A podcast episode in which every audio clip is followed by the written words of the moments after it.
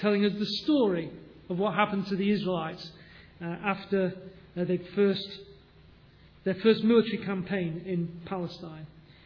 Uh, in this particular question, it is Israel, the next generations. Hands up, any Star Trek fans? Thank you. Uh, that was four. Um, the, uh, so it's not uh, Star Trek, the next generation, it is Israel, the next generation. Uh, the Star Trek, the next generation was set a 100 years into the future from the first series. Uh, Jean Luc uh, Picard, played by our own Patrick Stewart, was going where no one had gone before in that particular case. all great stuff, sometimes played for laughs uh, but very much in the mould of the original, uh, still being on the edge of exploration in the service of the Federation. Israel, the next generation, not so much. No, not really at all. Uh, they did not have the same attitude as the previous generation. And there were some disastrous consequences, as we're going to see. Before we dive in, though, let me just uh, take a moment to remind ourselves about the, the series, uh, just do a little uh, review about what we're going to be thinking about in, in Judges as we, as we go through. You might remember from last week, we're going to be talking a lot about leadership. Uh, the book, in many respects, is centered around a group of people who were selected by God, given the Holy Spirit in order to lead Israel through some difficult times. These men and women were called judges. You might also remember we talked a little bit about a, a downward spiral. I will just use the little pointer to point to our downward spiral logo. Um, there, uh, just to give the idea of Israel, yes, going through a, a cycle. Um, first of all, they disobey God. Israel is then attacked and subdued by its enemies. Israel cries out to God to save them. God raises up a leader who, who in, in this book is called the judge. The enemy is defeated, and Israel follows God while that judge lives. But each time they go around that cycle, the situation seems to get worse. The enemies are stronger. The distress of Israel is greater. The judge themselves is more imperfect in one way. We're also going to see and hear a lot about uh, Israel's disobedience through worshipping idols. So there's a lot of stuff in here about idols. Maybe Israel was still acknowledging God as the God of the universe uh, and the God who had saved them and was in charge of big things. But then turning to other gods when in, you know, when you want a good harvest or you're struggling to become pregnant or your friend becomes ill or something like that, then uh, they hadn't perhaps turned their back entirely on God, but they were turning to other gods uh, in the place, place of the Lord. But even in that, that downward spiral, also God is a faithful God. Because in each one of those in each one of those spirals, each one of those circles going down, even though Israel has rejected God, God is still faithful. He still loves them and He still saves them through, through these judges from these people. And we also acknowledge that we're going to have to confront a few difficult, tricky little issues uh, as we go through the passages, and we talked about some of those, some of those last week. Well, enough overview. Let's dive into today's text. And in one way, this passage is a, a bit of a repeat of those first, that first chapter of Judges. It's the same time uh, chronologically, uh, but from a different viewpoint. Again, it starts when Joshua dies. Joshua's been the leader of Israel after Moses, but it's from a, a different angle. Remember, uh, when we read the Bible, it isn't always set out chronologically. It's not always set out uh, bang, bang, bang. Sometimes there are different viewpoints at different times. In this case, it's the time straight after the death of, of Joshua. But the focus is different. The focus is different in a subtle way. So this is, uh, last week we were talking about the conquest of Canaan and, and how uh, that was all undermined by Israel's disobedience. This week, this is more uh, an introduction to the, to the judges. Introduction to this period of time when the judges are going to save them. Uh, why does that happen? Why do, why do we see sometimes in the Bible the same thing from different angles? Why do the Gospels, the four Gospels, Matthew, Mark, Luke, and John, sometimes see, present things as different angles? Well, uh, if you were to uh, go away right now and to write down your recollection of when Miss Heather was standing up here talking to Rich, each one of us would write that down a bit differently. Each one of us would have taken away different things that she said, depending on whether we were writing it for someone else who was here, or someone else who had not seen Miss Heather, or someone else who was in perhaps uh, Miss Heather's birthplace of Canada. You might emphasize that point. When you write down those different things, you will, you will capture it different ways. So when we see in the Bible the same thing from different angles, it doesn't mean it's wrong, it just means that different people recording things differently. Uh, remember, if you, uh, in the case of police prosecutions, if all the witnesses turn up and say exactly the same thing, the first thing the police do is arrest them all. Because they've obviously rigged it. Yeah, we'd all, we would all remember things in a different way. Um, uh, and also, uh, when, we, when we look into Judges, it, it, refers there to the Judges, it's quite natural that this book is going to be divided up by the Judges. Let me just zip up their names for you. There will be a test at the end, so do just uh, uh take a moment to memorize those, please. Uh, the, uh, the, ones on the your left are the major judges. those are the ones who we're going to talk about and hear about quite a lot. The ones on the right don't get too much of a mention, uh, but they are they are in there. They get a few a few verses. Uh, uh, again, although that's the order in which they appear in the book, it's not always clear that that is, is chronological. Um, you're familiar with probably names like Samson and Gideon. Uh, some of the other names you may never have even heard before. I don't know. There's also one uh, one name up there, one anti-judge so to speak, not anti uh, A U N T Y, that's anti A N T I, uh, who was. Uh, that has a very DC Comics feel about it, doesn't it? Jai, help me out there. That, does that anti-judge? Does that sound a bit like you judge, anti-judge? A bit, or maybe a bit Star Wars. You know, that's Abimelech, the son of Gideon. So we'll hear a bit about him. Uh, you know, Abimelech, I am your father, kind of thing. You know. Um, but uh, so we'll hear a bit about him as well as the other judges as well. That was a Star Wars reference, by the way. Anybody who doesn't know Star Wars, sorry. Um, so Joshua, verse eight, described as a servant of the Lord. What a guy! Is there any higher praise? I don't know how you want to be remembered in your obituary. Joshua here is described as being a servant of the Lord, and I don't think there's anything, any better way to be remembered than me described in that way. In Matthew 25, 21, the third verse, the third servant is greeted with the words, Well done, good and faithful servant. I don't know about you, but those would be very good words, I think, that I would want to hear from my Saviour. But that could not be said of the next generation. Verse 10. Verse 10 there, look with me there, verse 10. They neither knew the Lord nor what He'd done for Israel. The next generation did not know God. no, there, you know, I can't believe that Joshua's generation were not talking about what God had done for them. Uh, even all the time. You know, when you've, when you've seen the walls of a city fall down because you've walked round it seven times and blown some trumpets, uh, as an example, you're going to talk about that.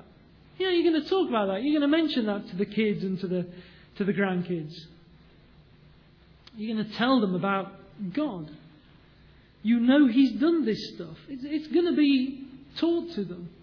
So I don't think this means uh, no in the sense of uh, you know, they didn't know about it in their mind kind of way. You know, they didn't know it academically, so to speak.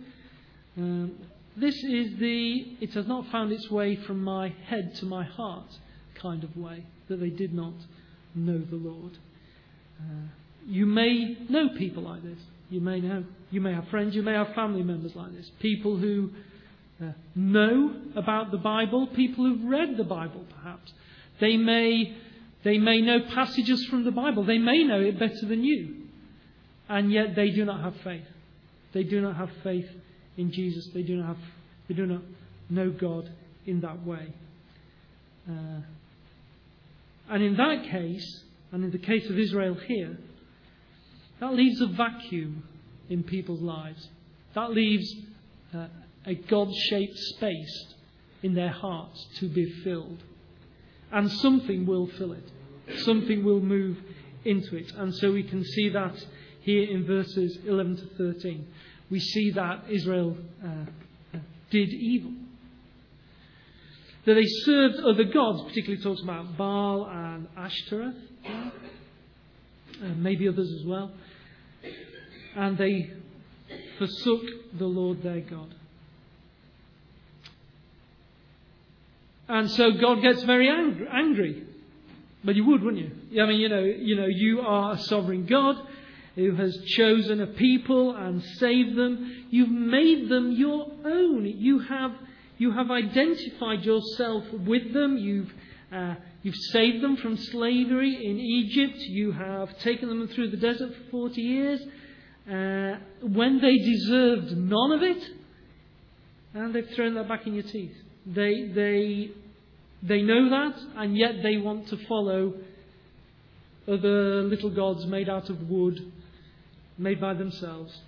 And so he's angry, and, and uh, an angry God, well, our angry God, is very, very bad news. Because he is not a God who sits back He's not a God who sits back and does nothing. Know it may sometimes seem like that, but he does not. And in this case, he's going to do a couple of particular things. Look there in verse 14. He sends raiders, people to come and raid Israel, to steal their flocks, to steal, steal their cattle. Uh, and he also sends re- the Israelites into slavery. And they experience defeat at the hands of their enemies. And they were in, it says their great distress. And I, I don't know how much great, I don't know what you think by the phrase great distress. I don't think this means they were a little bit worried or they were slightly irritated uh, or they, they felt that they twanged an eyelash or something. You know, they were in great distress. Uh, and because God is faithful and compassionate, he raises up people to save them, even though the Israelites do not deserve it. But then, even in spite of that, we see that even though God has raised up people to save them, the Israelites still didn't listen to them. And it says they prostituted themselves to other gods and worshipped them. That's a strange way of saying it, isn't it? That's a strange way. Uh, that implies a marriage relationship, doesn't it? Um, is God really that jealous? This is how Tim Keller explores that. This is a quote from, from Tim Keller. He says this. He says, God sees all sin, all idolatry, as adultery. He does not merely want us to know Him and obey Him, as citizens obey a king, or merely to follow Him as a sheep follows a shepherd. He wants us to know him and love him as a wife loves a husband. In both the Old Testament and the New Testament, God calls himself our bridegroom. But just as eh, then each, just as each judge dies, they go around again. They move further away from trusting God. The oppression becomes worse. The judges themselves become more flawed, and Israel sinks deeper and deeper down the plug hole. Verse 19, they refuse to give up their stubborn ways. So God is really angry, as we saw last week. And he said he would do exactly what he was going to do. He told Joshua what he would do if Israel were faithless. He's going to leave Israel living alongside the other nations, and he's going to use the other nations. Uh, he's going to use the other nations to test the faithfulness of future generations. Good luck with that. That is a Cayman expression. I know if that's also a, a UK expression, but but when you when you are you're committing to do something and you know it's pretty much a waste of time, people will say to you, "Good luck with that, then." Good luck with that. And also, God left behind the nations to toughen them up militarily. See that in chapter 3, verse 2. Do you notice how economically, economical, economical God is there? Even when He's passing sentence on Israel, when He's giving them their judgment, He's still doing things for their benefit, for their good. He's not just, he's not just slapping them down and giving them a kick or whatever. Even though He's punishing them, He's not doing it in any way vindictively. Although He would be entitled to punish them very harshly, He's still got an eye to their spiritual health He's trying to build them up. He's trying to give them tests for them to, to pass. And then in, in chapter 3, at the beginning there, the first couple of verses, uh, the writers list out the, the nations that are going to still be giving the Israelites problem the Philistines, the Canaanites, the Sidonians, the Hivites, Jebusites, the Perizzites. And sure enough, they did. Look there with me in chapter 3, verse 6. They took their daughters in marriage and gave their own daughters to their sons, and they served their gods. What gods? Not the God who saved them from Israel, not the God of their fathers, but the gods of the nations around them. Does this all, all sound like old stuff about a crowd of dead folks to you? I mean, does this, does this sound like, you know, a load of ancient history which is. I want to try and persuade you otherwise. I want to try and persuade you that what you're reading here has got relevance for you today, here in 21st century Rotherham. Uh, first of all, there's this idea of us of, of Israel living with idols. Remember, when we're talking about an idol, it's something that uh, perhaps we worship or love in the place of God, our Father.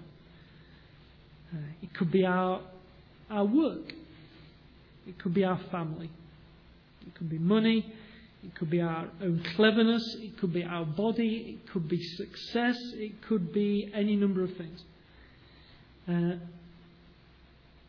sometimes it's obvious to ourselves, if, if we're being honest, that we are dedicated to something that is actually very unhealthy for us.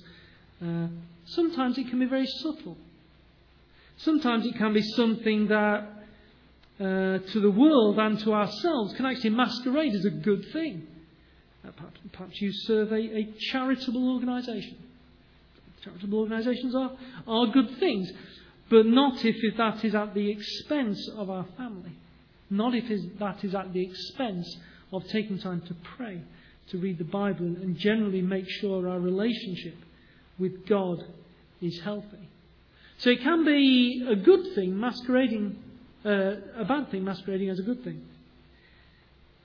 One writer suggests that we look at all areas of our lives and ask ourselves these two questions I'll put them up in a minute. Question one Am I willing to do whatever God says in this area? So, whatever area of your life you're, you're thinking about, am I willing to do whatever God. I'll put them up.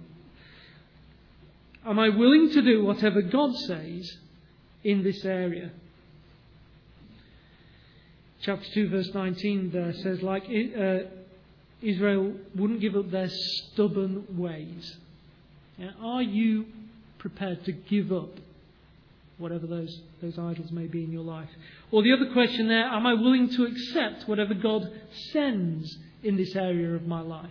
Am I prepared to accept the things that are going to come into my life? So, whatever God says, whatever God sends, are we prepared to, to accept those things?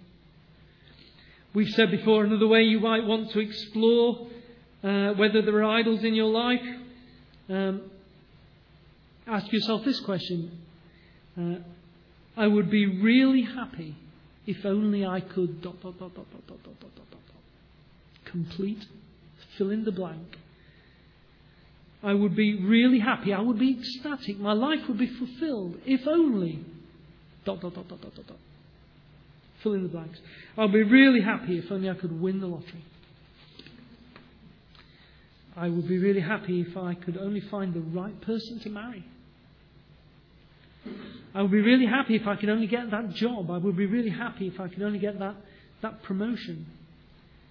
I would be really happy if only I could get noticed by everyone. I would be really happy if everyone would stop noticing me. Uh, you know, it is, it is such a joy to spend time with Christian brothers and sisters. Uh, if you're a Christian here, I don't know whether you'd agree with that. I hope you would. Uh, just had, uh, even in all the struggles this week, so much appreciated the time with Annette and, and Heather. Uh, the subject of idols came up, and just to be clear here, you know, I was not picking, just declaration, I was not picking their brains about this sermon. Okay? I was not sidling up to them and saying, what should I say? Or anything like that. You know, the subject came up genuinely. Just want to be clear about that. Okay? And so the subject came up and um, Miss Heather, very wisely, as always, was pointing out that we often look to an idol to make us happy. You know, we often look to an idol for for happiness. And we expect it to serve us in some way. We expect the idols to serve us in some way.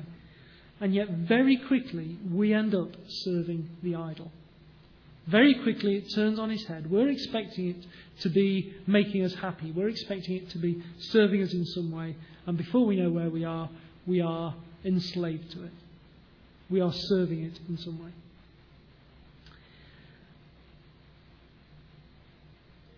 So what do we do about them? If, if we do find that we, you know, and, and certainly uh, I have idols in my life, I know. Um, it, it, what are we going to do about it? It's hard to kill an idol by their, by their nature. Um, we said last week the heart is an idol factory. We make idols naturally. And once we've made one, we come to rely on it very quickly, perhaps emotionally on one level, perhaps spiritually on another. How, how do we kill it? How can we kill it? Well, one way is to replace it with something that is stronger, that is better, something that is more satisfying. And that is God. We can kill idols by replacing them with God. Now, John Piper said, God is most glorified in us when we are most satisfied in Him. When we are satisfied in God when we are, when He is our all in all, when we are complete in Him, it will become much easier to kill our idols. Uh, but, you know, hold on, back to the passage. Israel did that in one sense. When the judges uh, brought Israel back to God, like they did, put their arms around them, come on, buddy, come back to God. Um, the Holy Spirit was on the judges, and, that was great, and yet Israel, it didn't stick. It didn't stick with Israel. And uh, because at this point, the Holy Spirit was not on everyone who believed. It was only on certain people. That only happened after the resurrection of Jesus. Um, and it's, it's the Holy Spirit that allows us to live this kind of life, the kind of life God wants us to lead uh, to, to lead by trusting in Jesus and following Him, we can turn away from our old life. And we can change, but it's the Holy Spirit who can help us to change on our own. My experience, anyway, is that my victory over my old ways is very temporary. It's only when I put my trust in Jesus and say, Come on, use your Holy Spirit, will you please help me? That I've been able to change. Nothing else in my experiences, has worked in that way.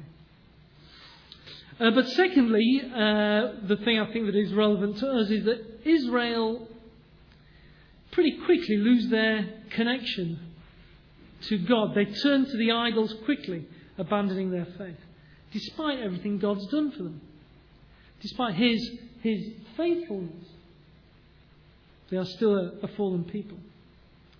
And I think we see this not only here, we see this throughout the Bible, we see this in the times after the Bible, that, that there is a, a pattern repeated over the centuries. One generation will trust the gospel. One generation is saved. They, they get hold of it. They grasp it. They, they turn their life towards Jesus. They turn towards God. There's great revival. They testify to the great things God has done for them. And they teach the next generation. They teach the next generation diligently. However, the next generation grows up with those truths, and they maybe, they maybe take them for granted. Now, this is, this is a struggle, I think, for people who grow up in a, a Christian family. They have always had discussions of God around them. They've always heard about God, and it can be easy when those truths are handed to you on a plate to maybe assume the gospel. They assume what the good news about Jesus is. They don't, they don't repeat it, they assume everyone around them knows what is happening. They assume everyone around them knows the Bible. That it is the norm. Or even more scarily, that it doesn't have to be fought. You don't have to fight for the gospel. And then what they find then is their next generation loses it. Perhaps even though they're taught it, there's no sense of its value, there's no sense of its preciousness, the next generation treats it with indifference and loses the gospel. I, I, don't know if you would agree with that. I think that is the kind of pattern you have here. I think that is the pattern you see uh, in our own country uh, over the past sort of uh, few decades. I think that is gener- what you see in a number of other places. How can we avoid it? What can we do? Here's what we can do, and Miss Heather uh, told us what we do explicitly preach the gospel. As she did for us, remind each other of the gospel, remind ourselves of the gospel. Think about it in different ways. Uh, one person described the, the, gospel as being a precious jewel. You know, imagine a big jewel, diamond, lots of surfaces cut onto the diamond. They're saying hold, the, the gospel is a diamond, hold it up to the light and turn it. Turn it, and each face is a different part of the gospel, but turn it. Just remind ourselves of it. Never assume that people know it. Even people who've been in church for many years who maybe claim to be a Christian. If someone asked you what is the good news about Jesus, what is the gospel, or, or what do Christians believe, even, could you tell them? Practice telling them. Practice telling them in your own words, in your own way, whether you speak with a Canadian accent, or your Yorkshire accent, or a Caymanian accent, or an Iranian accent, or a Ugandan accent, whatever accent you speak with, practice telling them in your own words, in your own way. And when you're with other Christians, remind each other of these truths. Encourage each other. It is not boring or, or, repetitive. It's never boring to talk about the most precious and the most exciting thing in the universe. You know, over this week, we've had a lot of text messages. We've had a lot of, of emails uh, when we were talking about Meg and what was happening in her. And they were great encouragement. Many of those emails and texts said things like, Don't worry, God is in charge. Or, Don't worry, God has a plan for this situation. You know, God is a healing God. Uh, now, you know, and, and, other aspects, you know, you know uh, Jesus is your Savior. Put your trust in Him. Uh, put your trust in our Father, etc., etc. Expressed in lots of different ways. Um, God has created Meg. He knows what's happening. Now, now we knew those things. We know, we know those things in our head. It's not that those people who were sending us texts and emails thought we had forgotten. But they know that by repeating them to us, that builds us up, that encourages us, that reminds us of the truth. Uh, it, it, helps us plant it deeper and deeper inside us. Um, those people who send those emails and those texts, they, they know that we know that, yet they realize the importance of saying it again and again and again and reminding us reminding us of it, so that we can lean into it, so we can feel it more. They do not think we've forgotten. Uh, they, don't, they don't think that it is a new revelation, but by stating the truth of the gospel, that God is in control, can be totally trusted, they remind us, they assure us, they encourage us. If they didn't do that kind of thing, if they didn't do that kind of thing for the brothers and the sisters, then we might assume the gospel. We might assume it, and then the danger will become that the next generation from us here in Rotherham or in Grand Cayman might lose the gospel. That is why often explicitly we will repeat the good news about Jesus on a Sunday here or at Forge or at a GoCo. We never want to assume the gospel. We never want to stop talking about this thing, this most precious thing, most important thing in our lives. Thirdly, though, notice that the Israelites married non Israelites. Hmm, what's the deal there? The deal is that, that regardless of their very best intentions, regardless of, of, wanting to do things in the best way, that was not a good idea. Israelites were told to marry only other Israelites. Christians are told to marry only Christians. 2 Corinthians chapter 6, verse 14. Let me be very clear. Let me be very, very, very clear. I am not talking about people who come to Christ when they are already married. I'm talking about single people interested in getting married. Let me say that again. I am not talking about people who come to Christ who are already married. I'm talking about single people interested in getting married.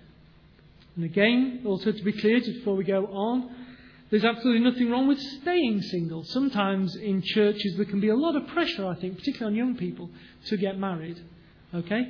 There is nothing the matter with staying single as long as that is single and celibate. But why is it a bad idea to marry non Christians if you are a Christian? Why is, was it a bad idea for Israelites to marry people who were not Israelites? Well, I'm going to try and give you a demonstration. Okay, and for this demonstration, I would like my lovely wife to join me here at the front. Don't panic at this point. I know we're talking about marriage, but you know, it's not anything unseemly. So I'd like my dear wife to join me here.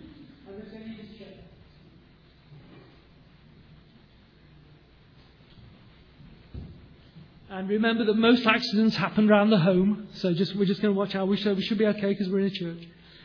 So, so first of all, what we're going to, what we're going to try and, and, and show is, is fundamentally what, what is going on here. So first of all, I'm going to stand on this chair and I'm going to try and lift Denise off the ground. Bear with me.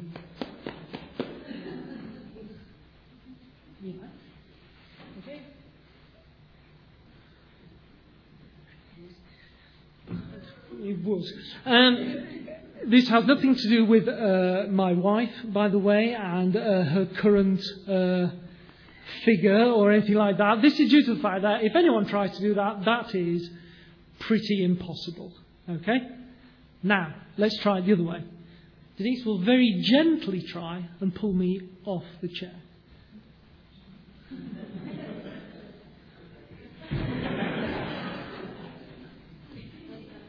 Thank you, babe.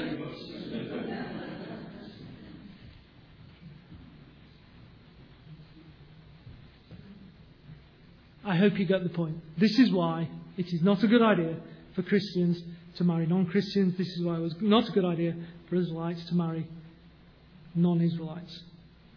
Our spouses influence fundamentally our lives.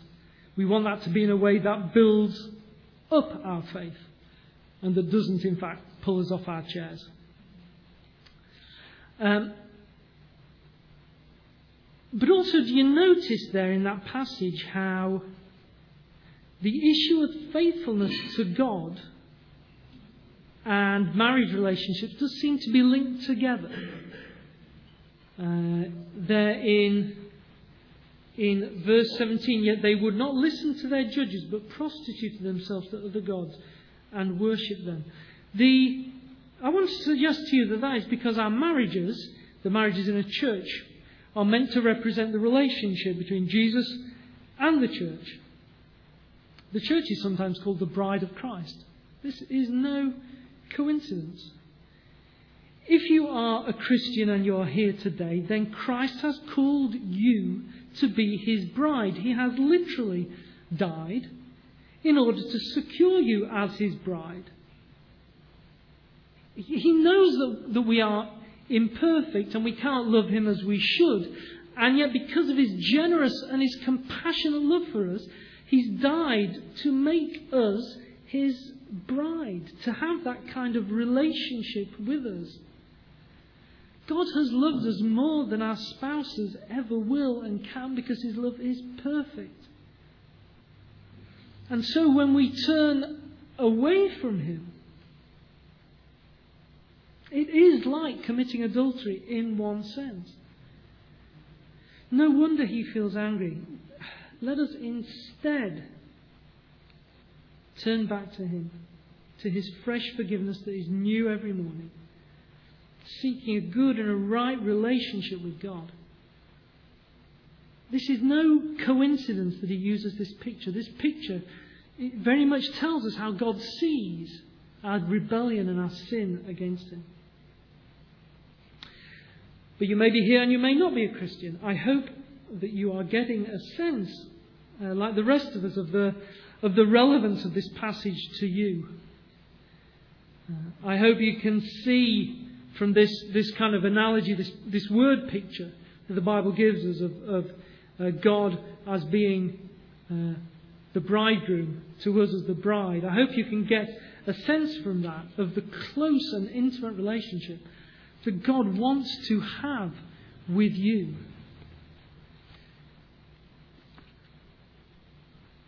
You may be missing out on this in a way that you had not realized. That this Jesus is a bridegroom who is above all other bridegrooms, who wants to have a relationship with you, that wants to take you and love you and care for you like a bridegroom does for his bride. Do you realize that you've been proposed to? Do you realize that you've been proposed to by the most eligible bachelor in the world who is chasing you and, and wants you? And you are doing what? Chasing some of the idols. Something else. Something else that will never satisfy you in the way that Jesus will satisfy you. Please, I beg you, accept his proposal of marriage. Trust Jesus and follow him. Like any marriage, it will never be easy, but it is so, so worth it. Because he will not wait forever on you. He will not wait forever. In one way, I suppose that marrying a Christian is another way in which we can fight idols in our life. If marriage is, is a uh, if marriage between two Christians is one that is centered on Christ and not on each other, then by definition that will help to fight idols. Uh, so appreciate what Miss Heather said about how um, even though you grow up in a Christian family, that gives you no guarantee that you are a Christian or will become one. There are no grandchildren of God. There are only children of God. We do not inherit it through someone else. Um, because of that, we always have to fight for it. We always have to fight for the gospel. We can never assume it. At all times, we have to encourage each other and build each other up. As Christians, we have to help each other to fight our idols to point out our idols, to help each other then kill our idols. Because as we're going to see over the next weeks and months,